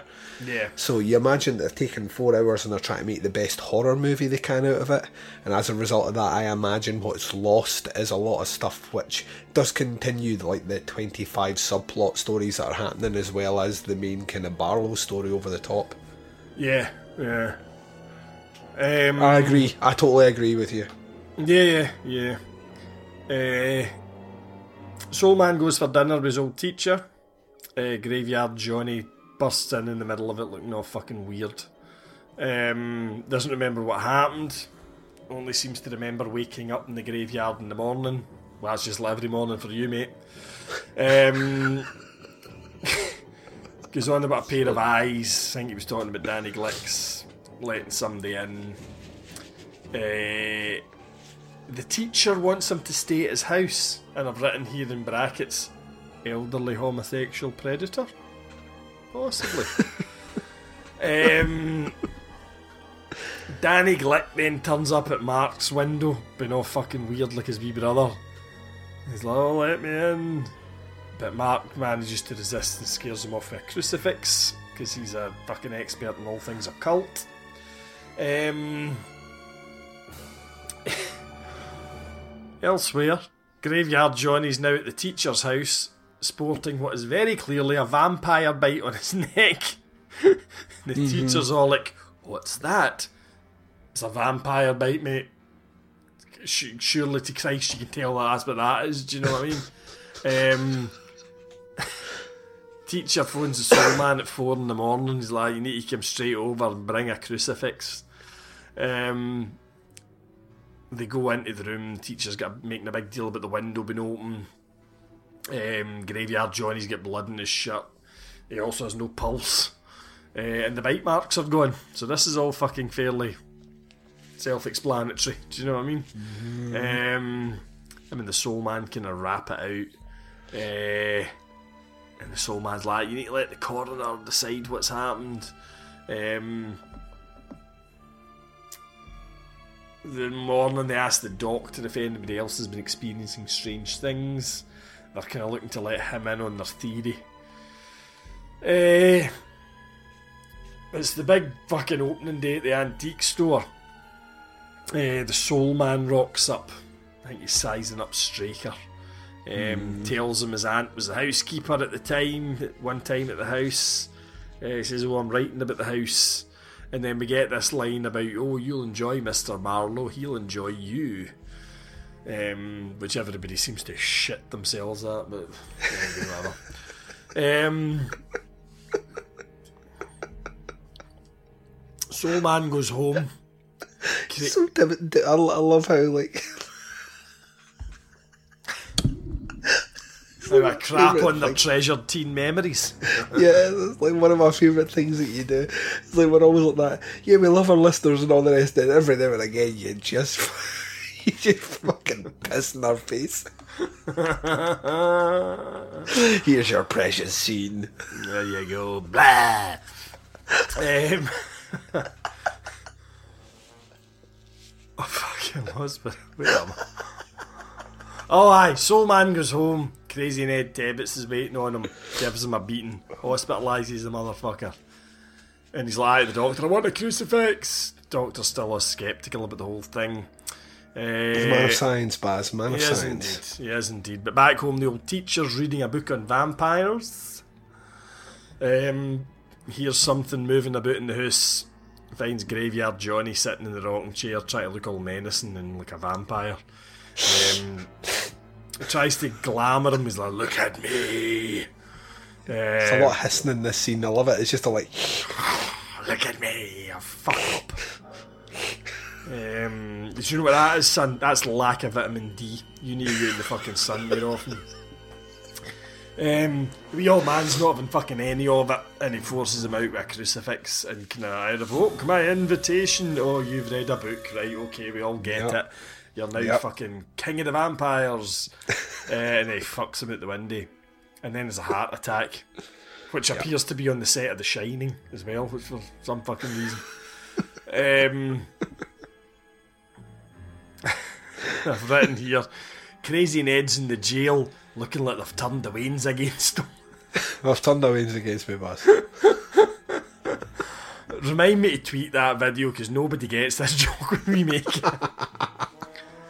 and then Nosferatu turns up, and it's not actually the wee kid for Poltergeist, it's Marlowe. Barlow. Um, Mar- Barlow, sorry, not Marlowe, Barlow. You're thinking of um, wine. You're thinking of Merlot. really am. It's because I've ran out of my fan Miguel. Um, yeah, and it's the first time we see his face, and it's very much. Uh, it's like you said earlier. It's it's much more based on the kind of Nosferatu legend of Dracula as opposed to the fucking Ray Reardon snooker playing version. Yeah.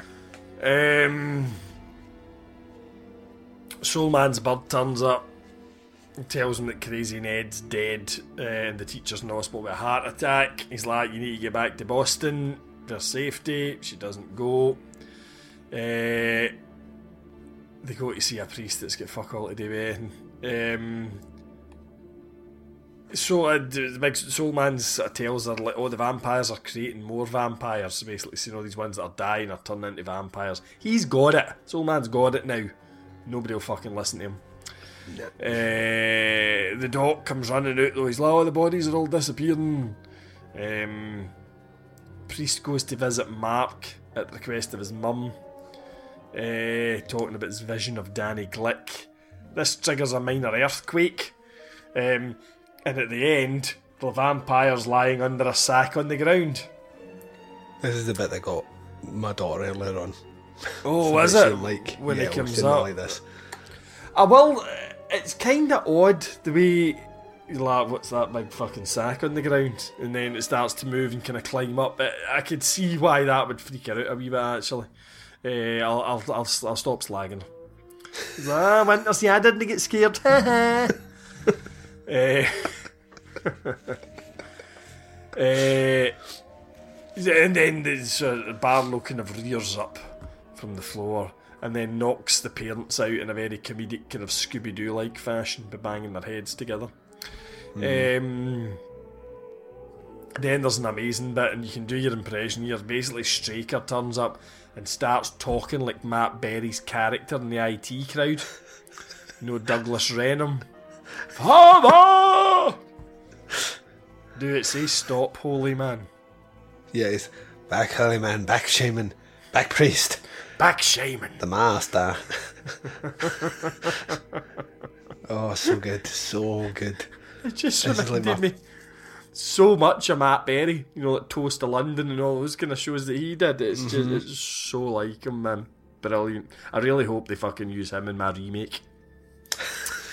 um, the the priest sacrifices himself in order to allow Mark to escape, who then vows to kill Barlow. Um, Barlow grabs the cross out the priest's hand. Yeah. And we then assume eats the priest. Eh, Soulman's at the morgue with the doctor. He fashions a wee cross out of two tongue depressors, which is quite frankly depressing. Um, and he uses this tiny wooden cross to fight off the reanimated corpse of Danny Glick's maw. Uh, fucks her right in the forehead with it. Right in And the the- face. Yeah, right in the face, and then the transporter beam from Star Trek disap- makes her disappear, basically. um, on the drive home, the soul man tells the doctor basically they need to plunge a stake into Barlow's heart in order to kill him, but the Straker's mortal and they can kill him fucking any way they want, basically. Um, and he's like that to his, his bird, you need to leave with your mum. Eh, various people then start to turn up, all looking a wee bit vampire about things. Um, the sheriff's deputy, the landlady, they're all feeling a bit under the weather. They're turning into vampires. Eh, Susan takes a drive up to the house where she sees wee Mark trying to break in with a wooden stake. She goes in after him. Eh, ends up in this massive room covered in bird shit. Eh, the, the interior of the, the, the mansion thing is actually very well done in terms of a set design. Uh, it is very convincing, the bird shit adds a lot to it, bizarrely. Yeah, it's really Um, creepy. Yeah, yeah, definitely. Um, we see Mark up the stairs. He's kind of running about amongst a lot of dead stuffed animals. Um, Susan catches up with him, tries to convince him to leave, but he's all out for revenge and all that. Uh, he then gets knocked out by Straker, who takes uh, Susan prisoner. Mark gets tied to a chair. Uh, Soulman tries to stop the sheriff leaving town. He leaves anyway, but gives him a gun. Uh, the doctor tells him that Susan's not left town yet. Uh, So they go to a church and steal some holy water. Then drive up to the house. Mark has somehow escaped. Now, this is one of the. Fu- it's like you were talking about the editing earlier on. There's Yeah. clearly a scene where Mark escapes in some way. Yeah, which manages we don't we don't get get. it, yeah. So they made this thing three fucking hours, five minutes long, and clearly omitted a bit where he escapes. It, it, it Which- pisses me off. You could have easily cut down on three scenes of Straker driving his car Yeah, and just yeah. showing me how that wee boy got out of that chair. Agreed, agreed. Um, inside the house, the doc and Soulman kind of split up. Soulman gets his pea suit because he's all tooled up now. Uh, Mark comes back out of the house. Straker confronts the doctor, uh, lifts him up and rams him into a wall that's covered in antlers. Yeah, because Straker's like got the strength of a bear. Apparently so, and I'm just sitting here. Where the fuck did he get super strength from? I think this is the isn't this the thing now about Renfields? Like in vampire lore, I think are they not? They're not immortal. They can live off the blood of insects or whatever they are. They're forced to, but they are blessed with certain powers to protect the vampire. I'm sure. I'm sure that's part of the lore. Somewhere Right, he says okay. unsure. He may, I might just be making that up. Sounds plausible. Let's just go with it. Yeah, fuck it. Why not? Um, yeah, because then he comes down the stairs to get at the other two, and they shoot him. Like the soul man shoots him hundreds of times, and it takes ages for him to collapse, but he does in the end. Um, they end up down in the cellar. They find a locked door leads to another room. They smash their way in. The centre of the room's this kind of lead-looking coffin that's surrounded by all the various townsfolk that have turned. They drag the coffin out into another room. The sun's going down now. Um, they open it. There's Barlow lying there. He opens his eyes. Nobody looks that bothered. Um, I love this. I love this scene because little Mark starts looking at his eyes and Soul Man's having fucking none of it. Lobs him into a table. Yeah, but it, I've, I've just written that Soul Man does him in with a stake in what has got to be the most anticlimactic ending to a three-hour movie ever. Yeah. So you know, I mean, he's in, he's in there. He's opened his eyes. Oh my god, he's alive! Right, I'm just going to stake him then. Now, It's- granted, he does pound that stake in for about 15 to 18 minutes. Right, a good three, four hundred swings of the hammer. But you thought there would have been a bit more of a struggle or something. Yeah, do you know what I mean? it's the traditional end of it's the end of Dracula, isn't it? It's the traditional end of vampire movies up to this point as you track the vampire back. There's only two ways to kill them generally in movies, uh, although there is technically three or four ways to kill them um, in lore. But it's they either die by sunlight or you drive a stake through their heart. Generally, if they're in their coffin, which is like a, a standard kill, which is fine if your novel is, I don't know, 100 pages long and your movie is an hour and 15 minutes long, that's okay.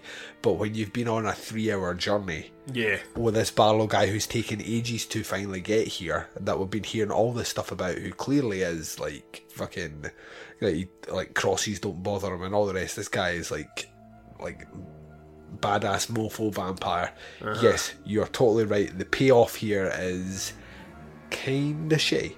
Yes. That's one way of putting it, Duncan. That is one way of putting it, sir.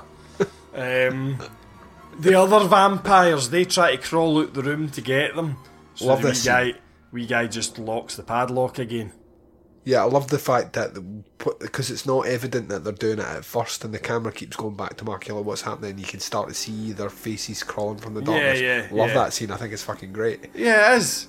But then he's just like, "Ah, right, I'll just unlock this door. That's that done. Then the soul man's like, Susan! And then they just go outside and torch the place. Could, could you not have looked about a little bit more? You know what I mean? Granted, I know you've only known her 18 hours or whatever, but really, to burn her alive. And he's, he's, he's like, oh, forgive me, Susan. I don't think she will, mate, to be honest. No after that. No. You know what I mean? yeah, that's, it's a, that's one of those things that when you fucked. cross that line, Yeah, you're you can't you can't go back. You can't go back. Relationship's dead in the water.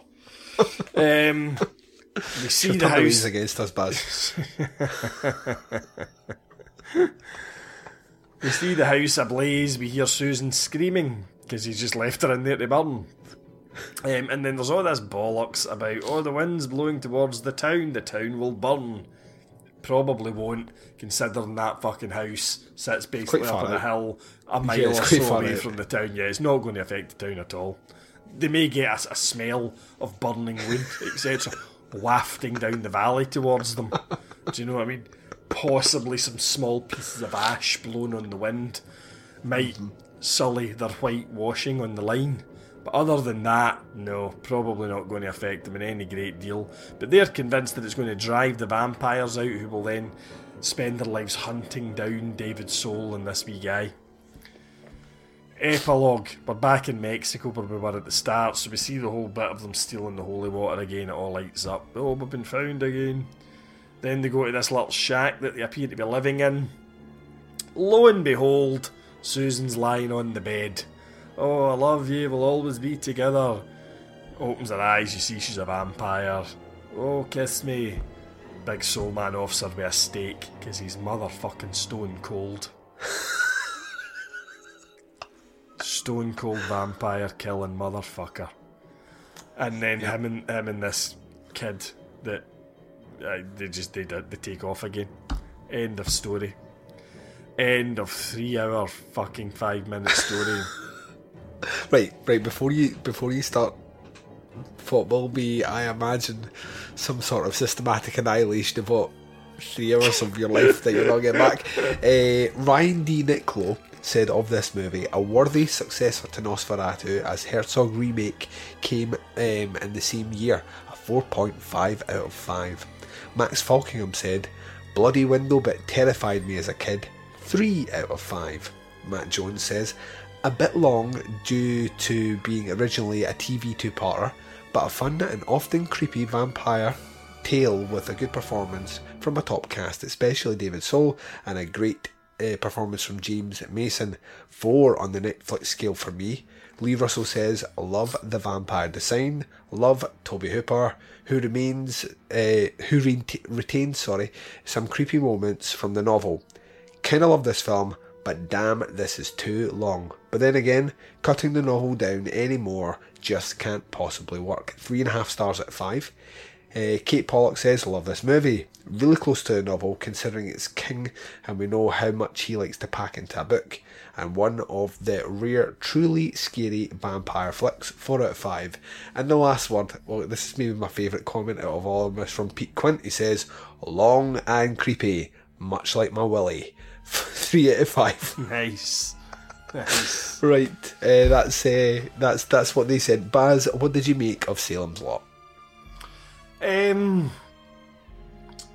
Yeah, it, it's it's got its problems, and it, it's like what a lot of the listeners have said there. It, it's you know four hours worth of a TV movie. Now, Yeah. it, I've never seen the four hours of it. I've, I've seen this three-hour cut-down version. I don't know what was lost in the original editing. I don't know what's been lost in the editing to get it down to the three hours or so that's in my copy of it. Um, I just think it's like I said earlier. If ever there was a film that was crying out for a remake, to me, it's this one. Now I am aware that there is a remake uh, Yep. with Rob Lowe in it, which I'm actually I would be quite interested to watch that. Um, I know you don't, good. Well, see, I know you don't like it, but actually, a lot of the like reviews and that on Amazon, people do like that movie, and a lot of them have said it's actually closer to the book, particularly the character of Marlowe, uh, Barlow rather, um, i- i- is closer in that one than in, in this one. Yeah, Um, but I, I, but I just but think, I really think you could take this and condense it down into say an hour, hour forty, hours forty-five, and make a really good film out of it. Do you know what I mean? Just there is just a lot that you could cut out and not lose anything. In my mind, now, granted, I am not a filmmaker, neither am I. Well, I was, was going to say, what I but mean? then what differentiates it from any other vampire movie? If you know what I mean, the the, the thing that I think King does well in his version, which obviously Tobe Hooper takes and then molds into his version, is this idea of of the siege of a town.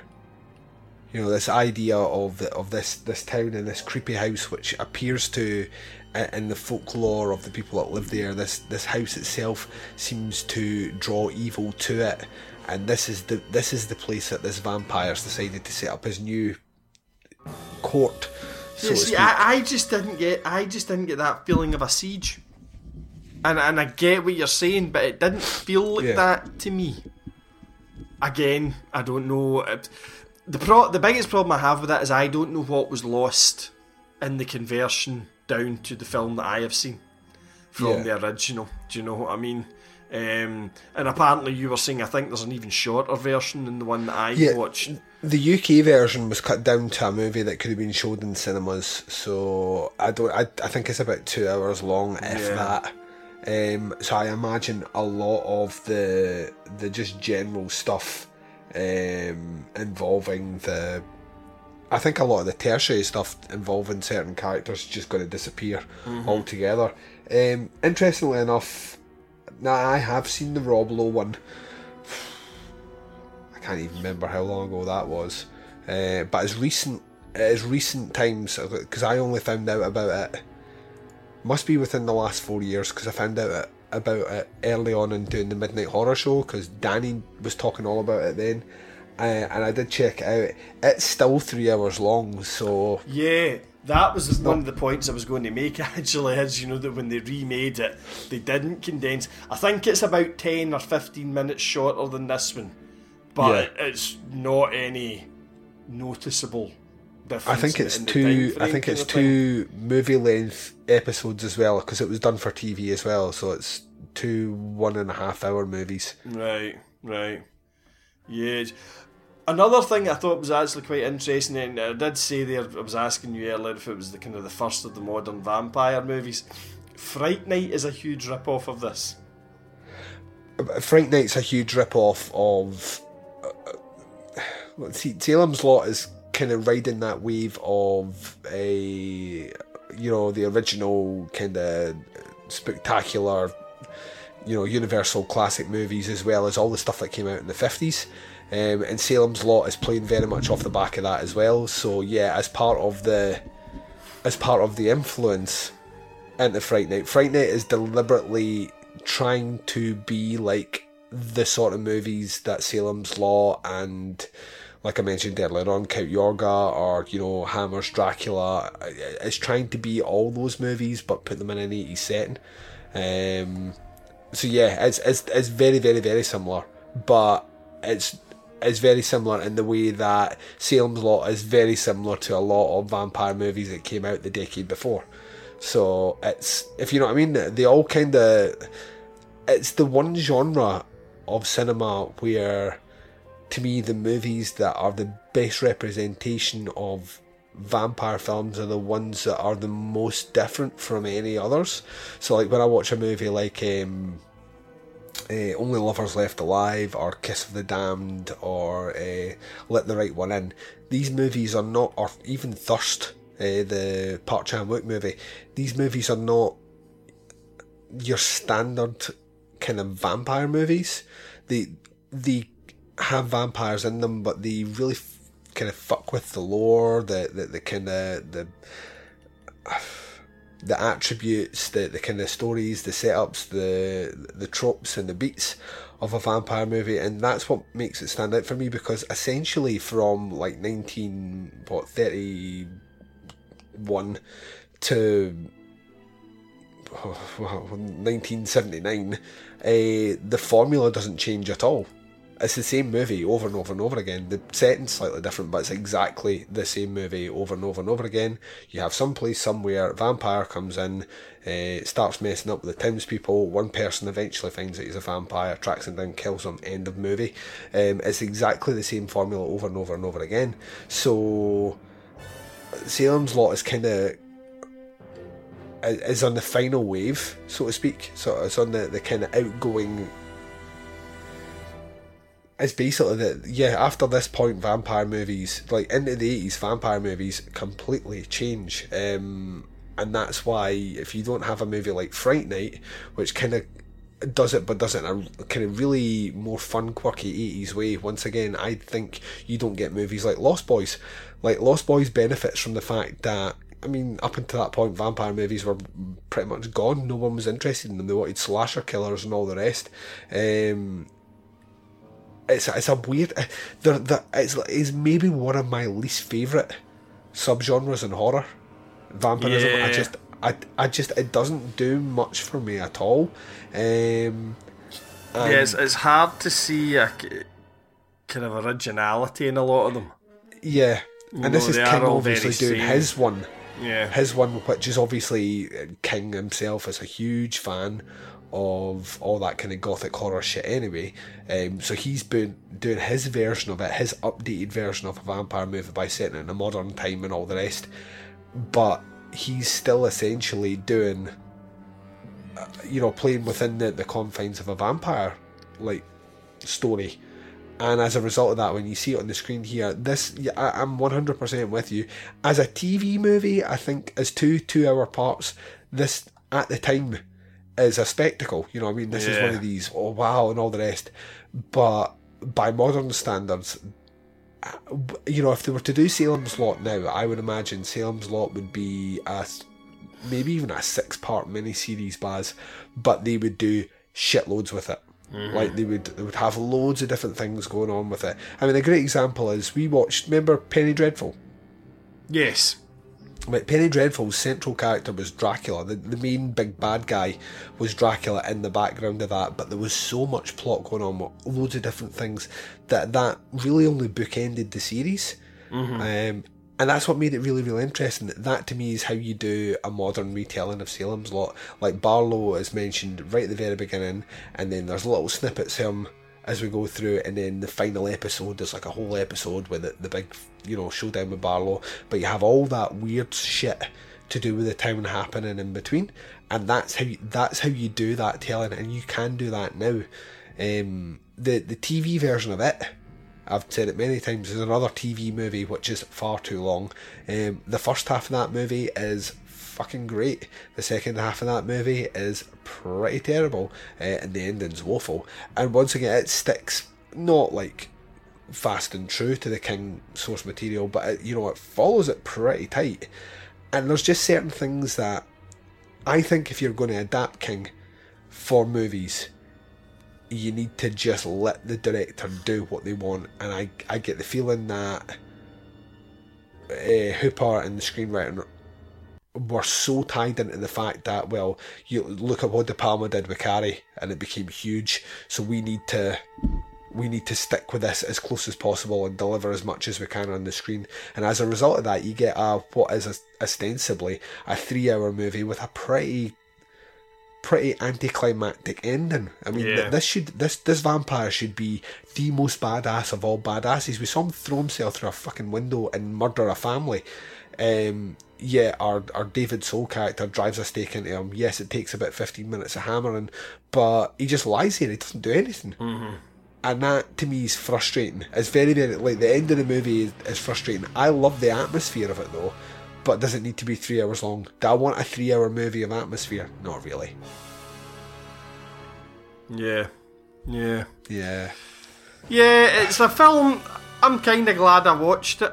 Um, I'm kind of glad I bought the DVD for a fiver and not the Blu-ray for fucking thirty. Because um, I, I don't know how much I would return to it. To be honest, it's not something that you can just stick on because you need to put aside three hours basically to watch the thing. Yeah. Do you know what I mean? So you're never really going to go, oh, I'll fling that on for a bit. Do you know what I mean? Um, glad I've seen it. Wasn't what I was expecting, I've got to say. Um, just because of all the things that we've been saying, you know, just all the kind of extra scenes that were in there that didn't really have anything to do with the plot and so on. This kind of book conversion type thing. Um, I love David Soul in it.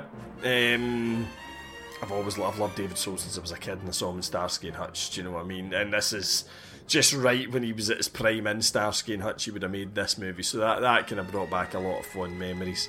Um, interesting to see some of the other people that were in it as well that have gone on to have very successful careers. Um, I suppose the only other thing was that I didn't find the, the, the visage of Barlow particularly frightening, but then I could see, you know, having seen a lot of the kind of modern vampire stuff where they've tried to make them absolutely terrifying, looking like things like 30 Days of Night and things like that. Yeah. Um, I can appreciate in 1979 that was probably scary. Bearing in mind, a lot of the people that would be watching this on their TV would never have seen Nosferatu or be Oh, yes. familiar with that kind of image of the vampire. Um, so I'd imagine it was quite scary at the time. Again, it, it's lost its impact nowadays, just in the way the film's quite dated. Do you know what I mean? Um, but yeah, overall, a, a good watch. Probably my least favourite of the ones that we've done, I think. For for Bazoween, I've got to say, but um, I think a, a lot of that is probably just the length of time it's taken me to watch it, kind of thing. You know? Yeah, I think. I mean, it's a movie that still holds a, like a, for nostalgic purposes. It still holds a close place to me. I, I saw Salem's Lot when I was younger, uh, quite a bit younger. Um, it never really ever terrified me, but I- remember having this on. T- must have been over two VHS tapes as well back in the day as a rip. Um, and you know it, it would be a regular watch for me and sometimes I would just watch the second half and not the first half Right. uh, like if I can just skip that let's just get to the good shit um, but yeah so it was one that I was you know well versed on as like a kind of young adult um, and then never revisited it for years and then obviously in the last what the last three years, uh, I visited it once a year. Um, funnily enough, opened that Blu-ray for the first time to watch it tonight, um, and just realised, like once again, how long this movie actually is. Uh, and like you say, you need to set you need to set aside a night to watch this movie. Um, it's not just that like I've, I've- you know I can do it, like you need to like I'm clearing three hours of my life now to sit down and watch this movie, and um, yeah, a lot of it doesn't really hold up, but there's certain like the performances and certain scenes I know which didn't have the impact for you just transport me back to when I saw the movie. And I just remember I don't know there's something very un Tobe Hooper about this movie um, but at the same time there are just little flashes in here where I'm like that. Yeah that's the, the, the Hooper I know and love um, when you see him kind of return to vampirism in something like uh, Lifeforce, which is a fucking bonkers movie. Uh, there, there are elements where he's obviously taking those skills and taking them over. So, yeah, I mean, from from my point of view, it's always a movie that's going to score pretty high on a Netflix scale just because I have a lot of love for it. But that's not what the people want to hear, Baz. What they want to hear is what you think. Now, thus far, to, to remind everyone what the standing is, People Under the Stairs got a 2.5 from the Baz. Uh, Baz swung a 3 to Poltergeist and a 3.5 to Henry Portrait of a Serial Killer. I get the feeling that this one is not going to push us up into the phone and beyond level, so give us your Netflix grade for Salem's Lot. Um, I think I'm going to have to drop back down to about a 2.5. 2.5, right. Seer. Seer.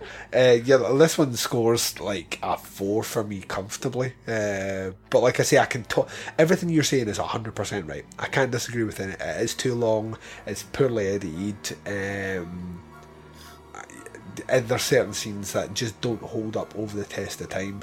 But my nostalgia glasses go on as soon as I watch this movie. It's one of those ones that I just there's a weird warm fuzzy feeling when I watch Salem's Lot. Uh, that'll always be there. It's never it's never shifted. It's not a movie that's ever really changed in my opinion for the full time I've you know I- I've been aware and having watched it. So, but yeah, I think uh, that's totally fair. I think that new people sitting down to watch this movie, new horror fans especially sitting down to watch this movie, would probably score it lower than you're scoring it. So that that seems fair, Baz. That seems fair.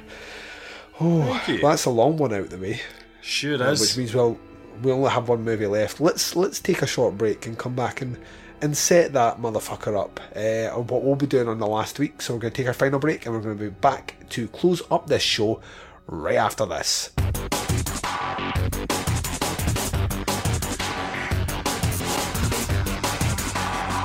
You're listening to the podcast Under the Stairs.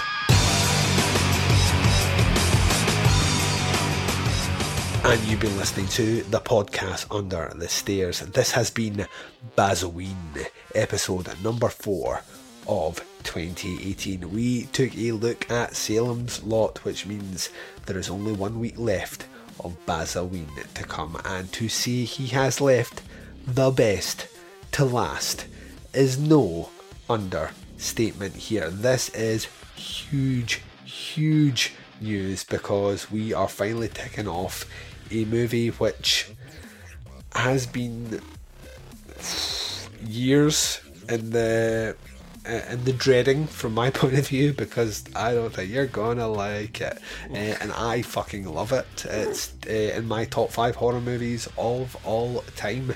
Um, and of those movies that are in my top five horror movies of all time, you like at least one. No, you like two. You like The Thing, and you like um, Texas Chainsaw Massacre.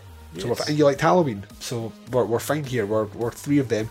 So you must obviously like Suspiria, Baz. That must that's you know that's how that works. You must like it. You That's must. exactly how that works.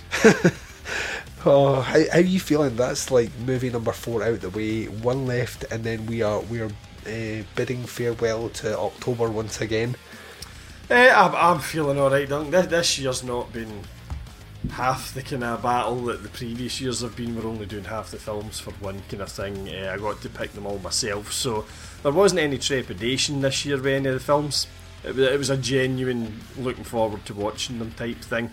Um, yeah, and they've pretty much all stood up. I've got to say, even Salem's Lot um, was a bit of a slog getting through it, but uh, you know, I, I, did enjoy it. I did enjoy getting to see it, and I'm glad that I've seen it, kind of thing. Um, slight, slight bit of trepidation about Suspiria, just because it's been so long coming. Um, I don't think anybody knew if we were ever actually going to do it or not. Um, mm-hmm.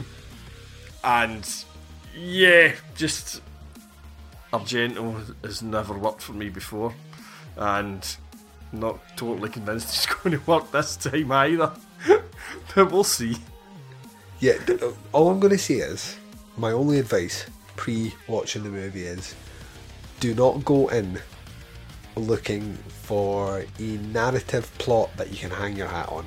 Mm. Look at it as a, like a fun house like one of these ghost houses that you walk through, one of these roller coasters. This is a roller coaster event of a movie, and if you can if you can approach it like that, I think you'll be fine. Just imagine it being like a rock concert, right? Okay.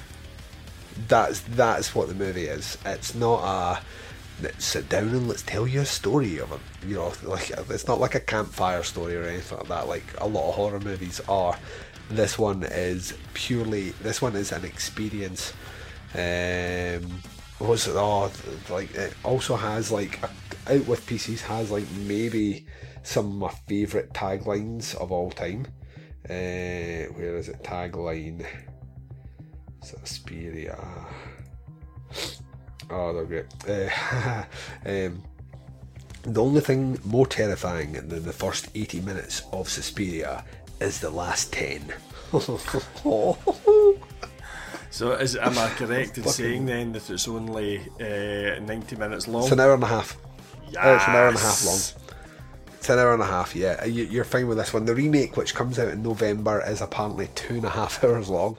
So they managed to push another hour of narrative in there, which I don't know why you'd want to, but I can't wait to see that movie. I'm genuinely excited to see the remake of Suspiria. Um, there's another one. There's another tagline which says something like, uh, "If your skin doesn't crawl while watching Suspiria, it's on too tight," which I just think. Fucking awesome, man! Absolutely awesome. Uh, yeah, is is one of the bona fide heavy hitters of the genre, and we will tackle it in one week's time. Not that I'm trying to hype the fuck out of this this final episode. Uh, there's a couple of things I want to say before we we sign off from this episode. Obviously, on these ones, we skipped all the where to find us shit. Yeah. Um, but there are a couple of things. Uh, the first thing I want to say is that um, pre-orders are going very well for the Bazoween enamel pin. We're about two thirds sold out already, and they're not actually available to the end of the month, um, nice. um, which is bonkers. So don't delay if you want one. Get your pre-order in today, and do that through teapotscast.com, and then click the merch tab, or go to teapotscast.bigcartel.com and pre-order your one over there. Um, yeah, please do that. Uh, also, I just want to say at this stage, for when this episode drops, um, it looks like October is going to be our highest ever number of downloads in a single month ever, uh, and I think that's a testament to a lot of hard work that's went into this month. But I'm going to say uh, this idea, Bazoween has the numbers have been fucking impressive. Uh, and I think it's down to the fact that you picked a good run of movies, man. You picked a really good run of movies. I like the stripped down, stripped back format. I think it, I think it works really, really well. I think people get in, they get a chance to listen to it, punch in, punch out, um, and the fact that we're we're tying it in with what other people think, so you get to hear what the listeners think of the movies in the same review. I like this one. It seems to be working well, uh, and yeah, we'll, we will close it out in strong fashion next week. Nice, Baz, but before we do that, though, sir, uh, the last word is always with you. Is there anything you want to say before you say goodbye to our dear listeners? No, I, I think we've talked plenty in this episode, sir. Um, three hour movies, and we're approaching, I think, about two and a half hours talking about it, or maybe just over two, which is long just for the Vaseline yeah, episodes. Which is long compared to um, the other um, ones, yeah. So, no, just uh, tune in next week for Suspiria, folks. Ooh, right, say goodbye to them, Baz. Bye bye, folks. Speak to you all soon. And from myself, uh, thank you very much for checking out this series. Thanks for all the love and support wherever you are, whatever the time zone is, and whatever you're up to in this big bad world of ours. Please take care of yourselves out there. This is Duncan Cleese broadcasting live from under the stairs, and I am signing off. We arranged for several of you to kill each other so that we could take over your bodies. No, never. Nobody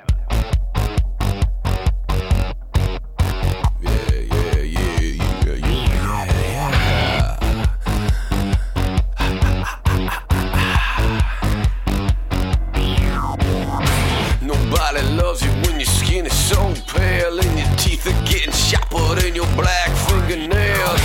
Nobody needs you when your eyes turn wide in the light of day can keep you up all night because B is for vampire, B is for blood. So give me your money, I'll give you my love.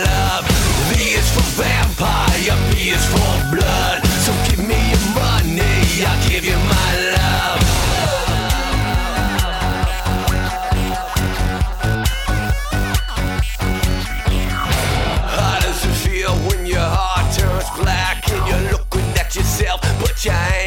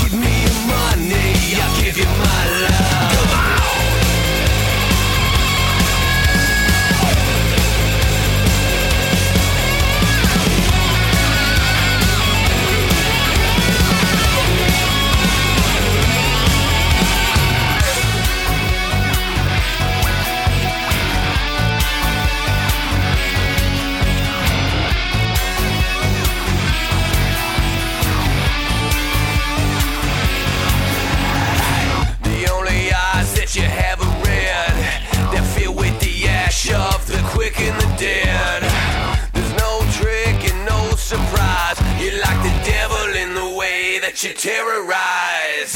B is for vampire, B is for blood. So give me your money, I'll give you my love. V is for vampire.